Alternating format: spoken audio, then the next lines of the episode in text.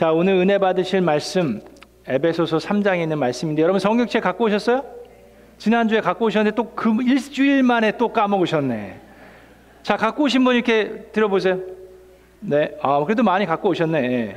성경책 에베소서 하는 동안에 꼭 가지고 오세요.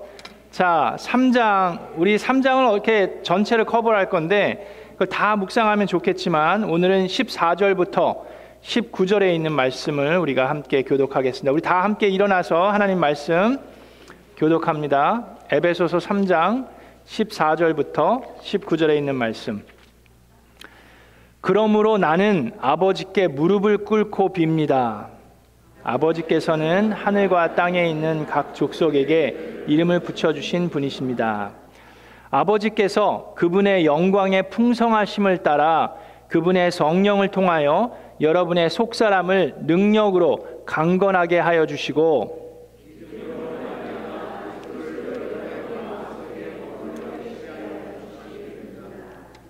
내 사랑 속에 뿌리를 받고 털을 잡아서 모든 성도와 함께 여러분이 그리스도의 사랑의 너비와 길이와 높이와 깊이가 어떠한지를 깨달을 수 있게 되고 를 초월하는 그리스도의 사랑을 알게 되기를 빕니다.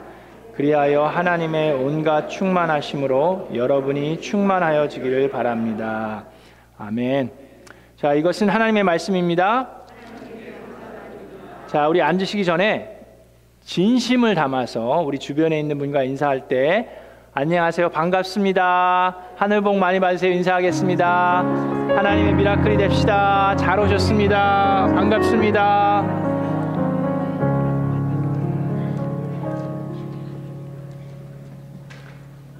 자, 저는 아내랑 월요일 지난 월요일부터 목요일까지 어, 캐나다 토란토에 있는 목민교회에서 개최한 우리 목회자 가정교회 목회자 컨퍼런스를 잘 다녀왔습니다. 그래서 은혜 가운데 잘 다녀왔는데 이번에 127명의 목회자들과 선교사님들 네 분이 참석을 하셨습니다.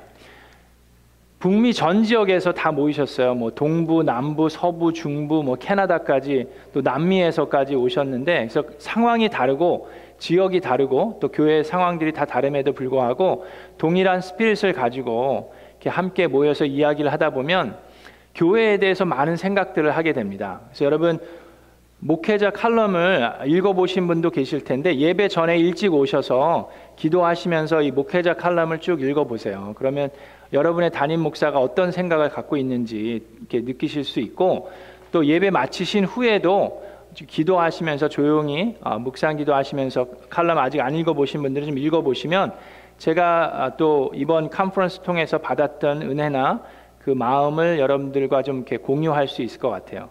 그래서 여러분들 이렇게 좀 한번 쭉 지금 읽지 마시고 예, 지금 읽으시면 안 되고 예, 지금은 저를 보시고 예, 나중에 끝나시고 읽으시면 되겠습니다. 그냥 대충 읽지 마시고 묵상하면서 읽으셔야 돼요. 이거 여러분 칼럼 쓰는 게 설교 준비하는 것만큼 어렵습니다. 그래서 아, 여러분 좀 이렇게 은혜를 가지고 읽어주시기 바랍니다. 자, 아, 그 컨퍼런스에 가서 이렇게 목사님들, 사모님들을 보면서 또 그 호스트한 교회를 보면서 좀 이해가 안 되는 것들이 참 많이 있었어요. 여러분 교회를 생각하면 이해가 안 되는 것들이 곳곳에 있습니다. 오늘 설교의 제목이 뭐죠? 교회의 미스테리인데 그 번역으로 돼 있는 거는 교회 비밀이라고 얘기하는 게 어떻게 보면 성경에 번역된 대로 한다 그러면 될 텐데 비밀은 느낌이 이렇게 시크릿인데 비밀은 모르는 것이라는 느낌이 더 강한 것 같고요. 미스테리는 이해가 안 되는 거 라는 느낌이 더 있는 것 같아서 미스테리라고 정했습니다. 뭐 둘 다 뭐 똑같은 소리 아니냐라고 얘기하실 수 있는데 눈에 보여졌는데도 이해가 안 되는 것들, 그걸 이제 미스테리라고 하는데 여러분 교회를 보면 그런 미스테리한 것들이 많이 있습니다. 요번에 목회자 컨퍼런스를 host했던 목민교회도 그런 것들이 참 많이 있었어요. 127명의 목회자들이 이제 공항에 도착을 하면 그거 ride 하는 게 보통 일이겠어요? 그 arrange 하는 게 쉽지 않을 텐데 그거 어레인지 하는 목녀님이 그 교회가 이제 좀 젊은 교회인데 젊은 목녀님이 아이 그 깐난 아이를 스트롤러에 끌고 공항에서 왔다 갔다 애 재우면서 그 스케줄을 보면서 오신 분들 환영합니다. 근데 그분의 표정을 보면 정말 미스테리해요. 아유, 이렇게 왜 또 와가지고 이렇게 날 고생시키나 그런 표정이 아니라 정말로 환영하고 오신 거 감사합니다 하는 표정이 얼굴에 그대로 남아 있습니다. 아기가 깰까봐 이렇게 자꾸 자꾸 움직이시면서 하는데 그것도 참 신기해요. 이해가 되지 않습니다. 여러분 예수님을 모르시는 분 입장에서는 그게 좀 이해가 안 될 거예요. 뭐 그렇게까지 해야 되나 뭐 그런 생각이 드실 수도 있습니다. 또 거기 교회는 Dutch Reform Church를 빌려서 사용하는 교회입니다. 본인들 이렇게 교회가 없어요. 그래서 그 캐나다 교회죠. 미국 교회가 아니라 캐나다 교회를 빌려서 하는데 그 교회 아까 사진을 보셨겠지만 한 3, 400명 이렇게 있을 수 있는 본당에 거의 파이프 올간도 있고 아주 예쁘게 아담하지만 예쁘게 지어놓은 교회입니다. 근데 캐나다 교회이다 보니까는 교회 그 부엌을 사용할 수가 없어요. 한국 음식 냄새가 많이 나잖아요. 이렇게 사용할 수가 없기 때문에 127명의 음식을 각각 집에서 다 준비하셔가지고 그걸 끼니 때마다 배달해 오셔가지고 친교시에서 육개장도 먹고 한국 음식도 먹고 그런 은혜가 있었습니다. 그러니까 그런 걸 보면 참 그것도 미스테리해요. 어떻게 저렇게까지 할 수 있나 하는 마음이 있는데 한 분 한 분 섬기시는 모습들을 보면 그 얼굴에 다 싱글벙글이 모습들이 많이 있었습니다. 그래서 그것이 참 감사하면서 또 참석한 선교사님들, 목사님들에게는 큰 힘이 되고 감동이 됐던 그런 컨퍼런스였습니다. 자, 그런데 오늘 본문에 에베소서 3장에 있는 말씀에도 보면 교회 안에서 이해가 안 되는 미스테리들이 참 많이 있습니다. 그래서 오늘 말씀을 보면 네 가지, 크게 네 가지의 미스테리들이 있는데 미스테리라고 해요? 미스터리라고 그럽니까? 하여튼 알아서 적당히 알아서 들으세요. 네. 그 미스, 미스테리를 어, 하나씩 발견해 보도록 하겠습니다. 자, 첫 번째 미스테리는 6절에 그 비밀의 내용인즉 그 첫 번째 미스테리가 나오는데 이방 사람들이 복음을 통하여 그리스도 예수 안에서 유대 사람들과 공동 상속자가 되고 함께 한 몸이 되고 약속을 함께 가지는 자가 되는 것입니다라고 사도 바울이 고백합니다. 이게 이제 에베소서 3장의 핵심 미스테리예요. 하나님께서 사도 바울을 사울로 세우시고 교회를 세우신 이유가 이 진리를 알려주시기 위함이라고 얘기합니다. 자, 구약 시대에는요, 여러분 아시지만 유대 사람들만 구원을 받는다라고 많은 사람들이 생각을 했어요. 이스라엘 백성들만 선택, 선택받은 백성이고 이스라엘 백성들만 구원을 받는 거 아니냐라고 유대인들이 많이 생각을 했습니다. 그럼에도 불구하고 구대 시, 구약 시대에도 이방인들도 구원을 받았습니까? 안 받았습니까? 구원을 받는 일들이 종종 있었죠. 좋은 예가 어, 어느 예예요? 요나를 어디에다 보냈습니까? 니누에 보내서 거기 백성들이 회개하고 구원을 받는 놀라운 비밀스러운 역사가 일어났죠. 그래서 구약에서도 이방인들도 구원을 받을 수 있구나라는 것을 사람들이 알고는 있었어요.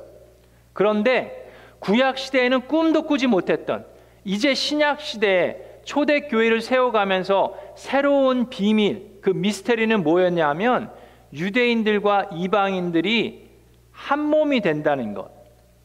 한 가족이 되고 한 식구가 돼서 한 교회에서 믿음의 공동체를 세워갈 수 있다는 것은 상상도 하지 못했던 놀라운 미스테리입니다. 지난주에 얘기했지만 우리가 교회 안에 여러 종류의 여러 계층의 차별을 주고받으면서 있었던 사람들이 모여 있었다 그랬죠. 그 놀라운 일인데 그 미스테리를 전하기 위해서 사도 바울을 세우셨다라는 얘기를 1절부터 하고 있는 거예요. 내가 사도가 된 이유는 사도 바울이 고백합니다. 바로 이 미스테리를 전하기 위함이다라고 얘기를 해요. 그게 첫 번째 미스테리입니다. 정말로 여러분 생각해 보시면 교회가 하나가 된다는 것은 참 쉽지 않은 일이에요. 그렇죠? 초대교회들이 세워진 2000년이 지난 오늘도 보면 교회가 하나 된다는 것은 결코 쉬운 일이 아닙니다. 뭐 지금도 보면 우리 교회만 봐도 그래요. 그렇지 않아요? 지금 미라클랜드 침례교회는 누가 봐도 한인교회입니다. 바로 옆에는 중국인 교회가 있고 또 바로 옆에는 미국인 교회가 있어요. 교단도 다 다릅니다. 그렇죠? 자, 그렇게 보면 이제 에베소 교회랑 비교해 보면 아 이거 하나 하나가 되는 게 아니지 않나라고 얘기할 수도 있어요. 교회가 이 시대에 하나가 된다는 게 결코 쉽지는 않습니다. 근데 하나가 된다는 것이 어떤 개념인지 우리가 올바로 이해하는 게 필요해요. 우리가 하나 짚고 넘어가야 되는 게 있습니다. 여러분, 하나가 된다는 것, 하나님 안에서 그리스도 안에서 하나가 된다는 것은 똑같이 된다는 것이 아닙니다. 그렇죠? 모든 사람이 다 똑같지 않습니다. 자, 에베소 교회에도 남자와 여자가 똑같지 않습니다. 이방인과 유대인이 똑같지 않아요. 생각하는 것과 문화가 다릅니다. 그리스 사람과 유대인이 달랐고 자유인과 노예들이 달랐어요. 그럼에도 불구하고 그리스도를 모퉁이 돌로 해서 서로 다르지만 그리스도 안에서 연결이 되어서 하나가 되는 것이 교회라고 얘기합니다. 여러분 똑같이 되면은요 큰일 나요. 여러분 몸을 생각해 보세요. 지체라고 그랬는데 여러분 모든 몸의 지체들이 다 똑같다고 생각해 보십시오. 다 손이라고 생각해 보세요. 그럼 발 대신에 손이 있고 눈 대신에 손이 있고 코 대신에 손이 있고 입 대신에 손이 있으면 여러분 그건 큰일 납니다. 서로 달라요. 눈이 다르고 코가 다르고 입이 다릅니다. 그런데 그리스도를 머리로 하나가 연결이 되어서 하나가 되는 것이 하나님의 뜻입니다. 요번 목회자 컨퍼런스를 다녀왔던 그 목민 교회도 보면요. 거기 빌리는 교회가 캐나다 더치 리폼 교회인데 제가 거기 이렇게 호텔에서 교회를 왔다 갔다 하면서 보니까는 교회 간판이 없어요. 교회 사인이 없어요. 그래서 제가 운전해 주시는 목자님한테 여쭤봤습니다. 목민 교회는 교회 사인이 없네요. 그랬더니 이전에는 있었대요. 이전에는 그 캐나다 교회랑 같이 사인을 공유했는데 그 캐나다 교회에서 사인을 없애기로 하면서 목민교회도 결국 어쩔 수 없이 이제 사인을 철수했다라고 얘기합니다. 근데 그랬던 이유가 뭐냐 하면요. 이 더치 리폼 처치는 예정론을 아주 강조하고 중요하게 생각합니다. 여러분 얼마 전에 우리가 그거 배웠죠? 칼빈 얘기하고 뭐 알미니안 얘기했잖아요. 그러면서 예정론과 자유의지 얘기했던 거 기억나십니까? 자, 이 더치 리폼 교회는 예정론을 아주 중요하게 생각하고 강조했어요. 그러다 보니까 전도에 대해서 약합니다. 왜냐하면 하나님께서 이미 태초 이전부터 누가 구원을 받고 누가 구원을 받지 않을지 정해 놓으셨다라고 생각하기 때문에 전도할 이유가 없어지는 거예요. 그래서 그분들은 간판도 없앴어요. 뭐 올 사람은 오고 안 올 사람은 안 온다 그거예요. 하나님께서 이미 예정하셨기 때문에.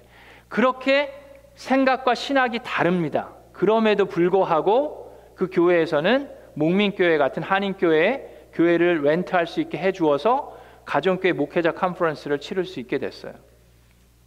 그래서 여러분 교회 안에도 보면 서로 다른 사람들이 있는 것은 자연스러운 겁니다. 서로 다름에도 불구하고 그리스도가 모퉁이 돌이 되어서 연결될 수 있는 것이 교회의 모습입니다. 그 미스테리를 바로 사도 바울이 어, 아까 말씀한 그 6절에 얘기하고 있습니다. 그것이 첫 번째 미스테리예요. 교회에. 두 번째 미스테리가 있습니다. 그것은 8절에 보니까 이런 말씀이 있어요. 하나님께서 모든 성도 가운데서 지극히 작은 자보다 더 작은 나에게 이 은혜를 주셔서 그리스도의 헤아릴 수 없는 부요함을 이방 사람에게 전하게 하시고 두 번째 미스테리는 이 사울 같은 사람을 하나님께서 부르시고 택하셔서 바울로 만드신 것 그것이 미스테리입니다. 사울이 누구였어요? 교회를 핍박하던 사람입니다. 스테반 집사님을 순교하게 만든 그 앞장섰던 사람이에요. 그랬던 사람이 바울이 되어서 신약 성경 사도 바울이 쓴 신약 성경이 몇 권입니까? 신약 성경의 절반을 썼어요. 그런 놀라운 일들이 일어납니다. 설교를 잘하고 말을 잘했던 사람이 아닌 걸 우리가 배웠죠. 그럼에도 불구하고 하나님께서 사울을 택하시고 부르셔서 바울이 되게 하시고 신약을 쓰게 하셨어요. 그건 놀라운 미스테리입니다. 여러분, 교회를 보면 오늘날도 그런 미스테리들이 곳곳에서 일어납니다. 가정교회만 봐도요, 한국의 목자님들이 만 명이 넘습니다.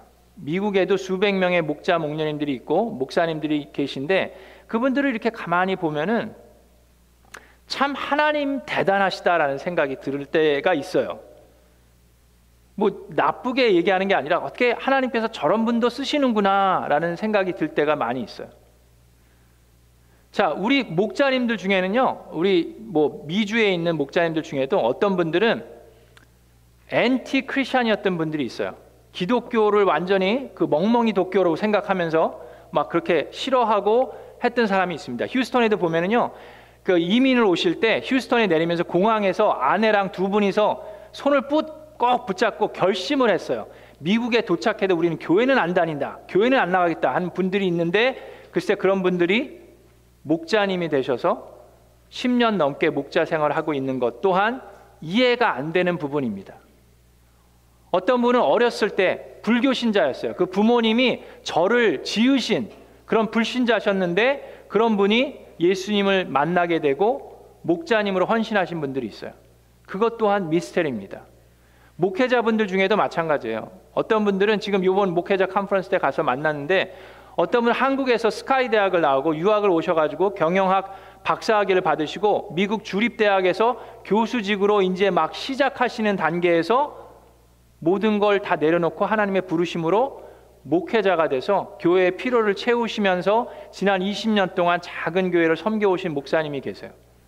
또 어떤 분은 한국에서 약사셨는데 그냥 약사가 아니고 무슨 약을 뭐 특허를 내셨는지 개발하셔가지고 대박이 나신 분인데 그거를 다 내려놓고 목회자의 부르심을 받아서 미국으로 유학 오셔서 신학교 마치시고 작은 소도시에서 개척교회 하듯이 거기 얼마 되지 않는 성도님들에게 복음을 전하고 영원 구원을 하시는데 20년이 지나면서 하나님께서 그분에게 다른 또 비전과 필요를 채워 주셔서 그 도시에 있는 난민들 사역을 하시게 됐습니다. 그 교회를 통해서 교회는 작지만 난민들이 도리어 더 많아졌어요. 그래서 국내에서 해외 선교를 하게 되는 그런 놀라운 일들이 일어나고 있는 목사님도 보았습니다. 그러니까 이런 것들을 보면 참 정말 미스테리해요. 이해가 되지 않아요. 그런 것들이 교회에서 일어나고 있습니다. 그게 교회의 미스테리예요. 그게 두 번째 미스테리고 세 번째 미스테리는 10절에 나옵니다. 저는 에베소서 3장 묵상하면서 이 10절에 있는 말씀이 저한테 새롭게 다가왔어요.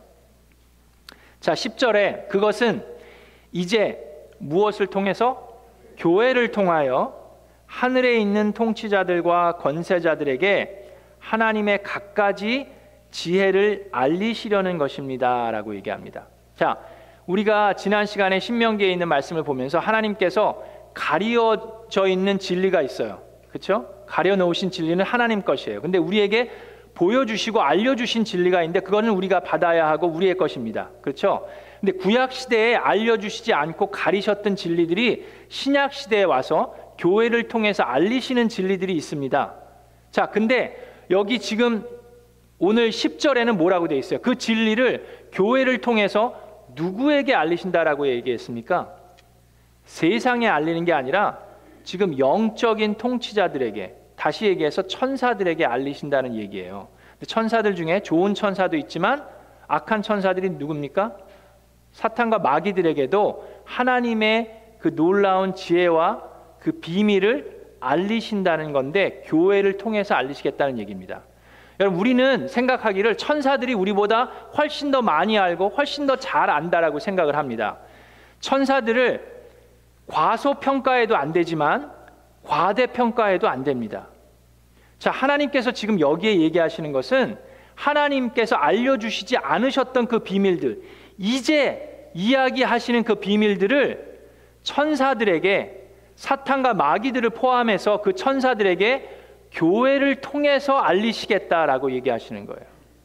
그건 놀라운 일입니다. 우리는 항상 천사들을 통해서 하나님의 비밀을 알, 알게 된다라고 생각하는데 하나님께서는 우리들을 통해서 여러분을 통해서 사탄과 마귀들이 전에 알지 못했던 새로운 비밀들을 알려 주신다라고 얘기하시는 거예요. 그래서 교회가 중요합니다.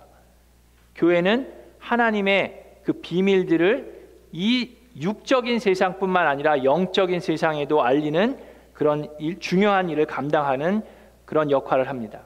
자, 네 번째 미스테리가 있습니다.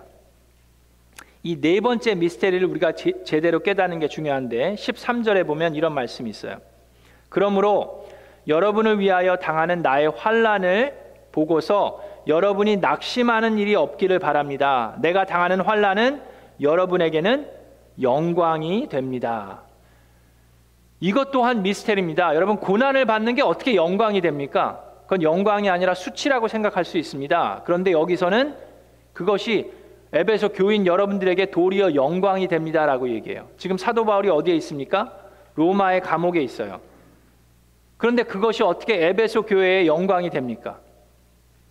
자, 여러분 우리가 에베소서를 공부하면서 맨 처음에 6장을 공부했습니다. 그렇죠? 1장부터 한 게 아니라 6장부터 했어요. 기억나세요? 6장 12절에 무슨 말씀이 있습니까? 우리의 싸움은 인간들을 적대자로 상대하는 것이 아니라 누구를 상대해요? 통치자들과 권세자들과 이 어두운 세계의 지배자들과 하늘에 있는 악한 영들을 상대로 하는 것입니다. 라고 얘기했죠. 자, 지금 그 얘기와 사도 바울이 고난을 당하는 게 교회의 영광이 된다는 것과 어떤 연관이 있습니까? 자, 이걸 잘 이해하셔야 돼요. 사도 바울이 지금 왜 고난을 당하고 있습니까? 누구를 위해서? 교회를 위해서, 지금 교회 안에 있는 이방인들을 위해서, 어떻게 보면 차별받고 이렇게 소외된 그 사람들을 위해서 사도 바울은 지금 고난을 받고 있는 거예요. 자, 이 세상에 자기 자신을 위해서 부귀영화를 누리기 위해서 고난을 받고 있는 게 아니라 전혀 상관없는 소외되고 차별받고 있는 사람들을 위해서 고난을 받고 있는데 그것이 여러분 사탄과 마귀에게는 전혀 이해가 되지 않는 놀라운 하나님의 비밀입니다. 왜 그것이 하나님의 비밀입니까? 그것이 바로 십자가의 메시지이기 때문에 그렇습니다. 사탄과 마귀들이 생각하는 것은 어떻게 생각해요? 나 자신만을 위해서 살아야 돼요. 나 자신이 잘 먹고 잘 살고 부귀영화를 위해서 사는 것이 당연한 것이고 그것이 그들이 외치는 메시지입니다. 네가 하나님이 될 수 있어. 네가 하나님이 돼야지. 그게 그들이 외치는 메시지인데 지금 사도 바울이 몸으로 보여주고 있는 메시지는 십자가의 메시지입니다. 그것은 미스테리해요. 이해가 되지 않아요. 왜요? 이 세상의 모든 것들을 다 포기하고 아무런 서슴없이 주저함 없이 십자가의 메시지를 선택한 사도 바울의 모습을 통해서 하나님의 메시지가 전달되는 거예요. 누구에게? 교회뿐만 아니라 이 사탄과 마귀들에게도 이것이 하나님의 지혜다라고 알려줍니다. 이것이 하나님의 메시지다. 이것이 십자가의 고난이다. 이것이 바로 하나님께서 하신 일이다라는 걸 알려주세요. 진노의 자녀였던 이 사람들을 그냥 내버려 두지 않으시고 십자가를 지신 그것이 지식을 초월하는 너의 지식을 초월하는 하나님의 지혜의 메시지다라는 것을 사도 바울을 통해서 에베소 교회를 통해서 사탄과 마귀들에게 전하고 있는 거예요. 그래서 그것이 바로 에베소 교회의 영광이 되는 겁니다. 여러분, 교회가 하는 일 중에 영혼을 구원하는 일뿐만 아니라 하나님의 메시지를 이 세상에 전파하는 놀라운 일을 하는 데 있어서 하나님께서는 교회를 사용하시겠다라고 얘기하시는 거예요. 천사들을 사용하겠다가 아니라 도리어 교회를 통해서 천사들에게 알려주겠다라고 말씀하시는 겁니다. 하나도 안 놀래시네요. 이거 놀라운 일인데, 네. 미스테리한데 여러분 참 전혀 놀라지 않는 모습이 그것 또한 미스테리합니다.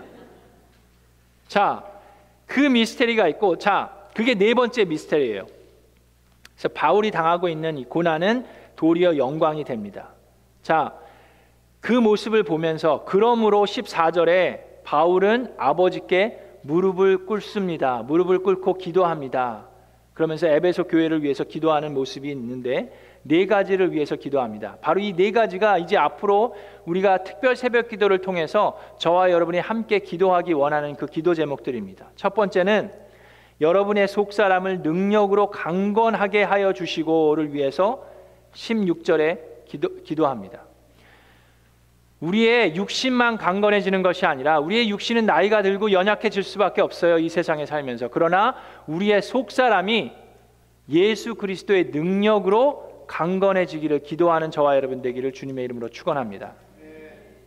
자, 그러면서 두 번째는 믿음으로 말미암아 무엇으로 말미암아 믿음으로 나의 능력이 아니라 나의 지식이 아니라 믿음으로 말미암아 그리스도를 여러분의 마음속에 머물러 계시게 하여 주시기를 우리가 그리스도를 우리 마음속에 머물러 있게 할 수 있는 것은 나의 능력도 아니고 나의 지식도 아니고 오직 믿음을 통해서입니다.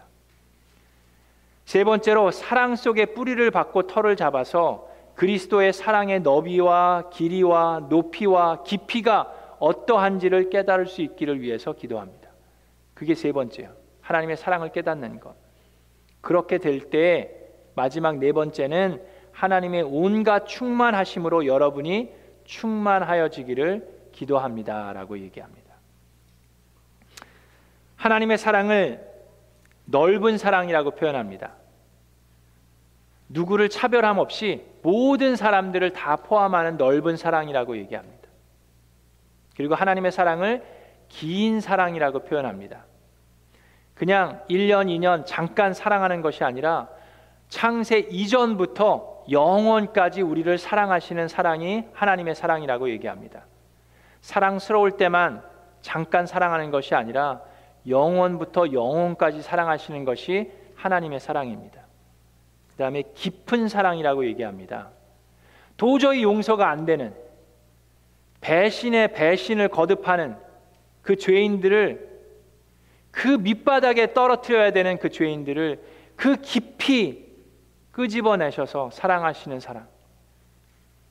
용서하시고 또 용서하시는 사랑. 그것이 하나님의 사랑입니다. 그리하여 높은 사랑이라고 표현하는 것은 그런 그 저 밑에 깊이 박혀 있는 그 죄인들을 용서하셔서 그 높고 높으신 하나님의 영광을 우리에게 허락하시는 그 사랑. 여러분 우리가 이 사랑을 조금씩 조금씩 깨달아 갈 때에 하나님의 미스터리를 전파할 수 있는 사람들이 됩니다. 교회에 이해가 안 되는 사람들이 있죠. 어떻게 저분은 저렇게까지 할 수 있나? 이해가 되지 않네. 하는 것들. 그런 분들이 교회 안에 있는데 그것이 왜 그렇습니까? 우리가 하나님의 그 깊고 넓고 크신 사랑을 조금씩 조금씩 이해하고 받아들이고 실천하면서 새 힘을 얻기 때문입니다. 그 길밖에 없어요. 여러분, 그것이 오늘의 가장 큰 미스테리라고 할 수 있습니다. 하나님께서 우리 모두 다 진노의 자식이었어요. 그냥 다 내버려 두셨으면 우리는 다 진노의 자식으로 심판받을 수밖에 없었는데 그냥 싹 다 처분하시고 새롭게 시작하신 게 아니라 우리를 끝까지 영원토록 사랑하시는 그것이 미스테리입니다. 그 미스테리를 지금 사탄과 마귀들에게도 교회를 통해서 알려주시는 거예요. 그래서 교회는 그 그리스도의 사랑을 표현해낼 수 있어야 합니다. 그것이 섬김과 헌신을 통해서 하나님의 말씀을 실천함으로 교회 안에서 하나님의 미스테리를 이 세상과 이 영적 세상에도 전파하게 되는 것입니다. 그것이 에베소서 3장에 있는 말씀입니다. 그래서 결론은 교회는 그리스도의 몸이요 만물 안에서 만물을 충만케 하시는 분의 충만함입니다라고 1장에 얘기한 것처럼 오늘도 교회는 라고 얘기하면서 교회 안에서의 그리스도 예수 안에서 교회 안에서와 그리스도 예수 안에서 영광이 대대로 영원 무궁토록 있기를 간절히 기도합니다라고 기도합니다. 그리스도의 하나님의 온갖 충만하심이 우리 미라클랜드 침례교회에도 저와 여러분의 삶 가운데도 충만하게 넘쳐지기를 우리 좋으신 예수 그리스도의 이름으로 축원합니다.